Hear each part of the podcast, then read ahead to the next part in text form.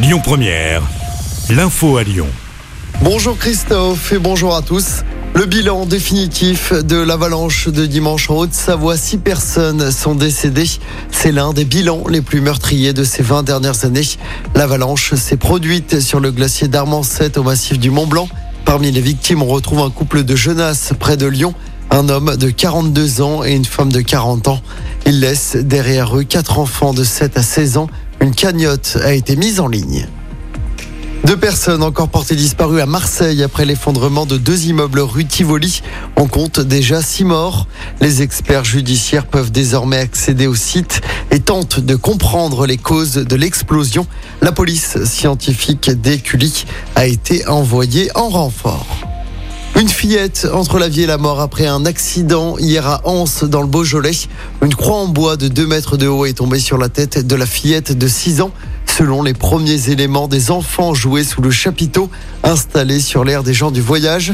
Lorsque la chute s'est produite, le pronostic vital de la victime était engagé hier soir et les investigations se poursuivent pour comprendre les circonstances exactes de ce drame. Dans l'actualité également, Elisabeth Borne qui poursuit ses consultations politiques à Matignon pour tenter d'apaiser après la réforme des retraites. La première ministre reçoit ce soir Marine Le Pen. Je rappelle hein, que c'est vendredi que le Conseil constitutionnel rendra ses avis sur la réforme. Une nouvelle journée de mobilisation est prévue la veille, le jeudi. Nouvelle journée de grève et de manifestation. À Lyon, le cortège partira en début d'après-midi de la place Maréchal Lyotet dans le 6e en direction de la place Bellecour. Et puis le métro B, attention, est encore totalement à l'arrêt aujourd'hui. C'est toujours à cause des travaux qui permettent son extension jusqu'à Saint-Genis-Laval. Des bus relais sont mis en place. Le métro B sera également à l'arrêt du dimanche 16 avril jusqu'au jeudi 20 avril inclus.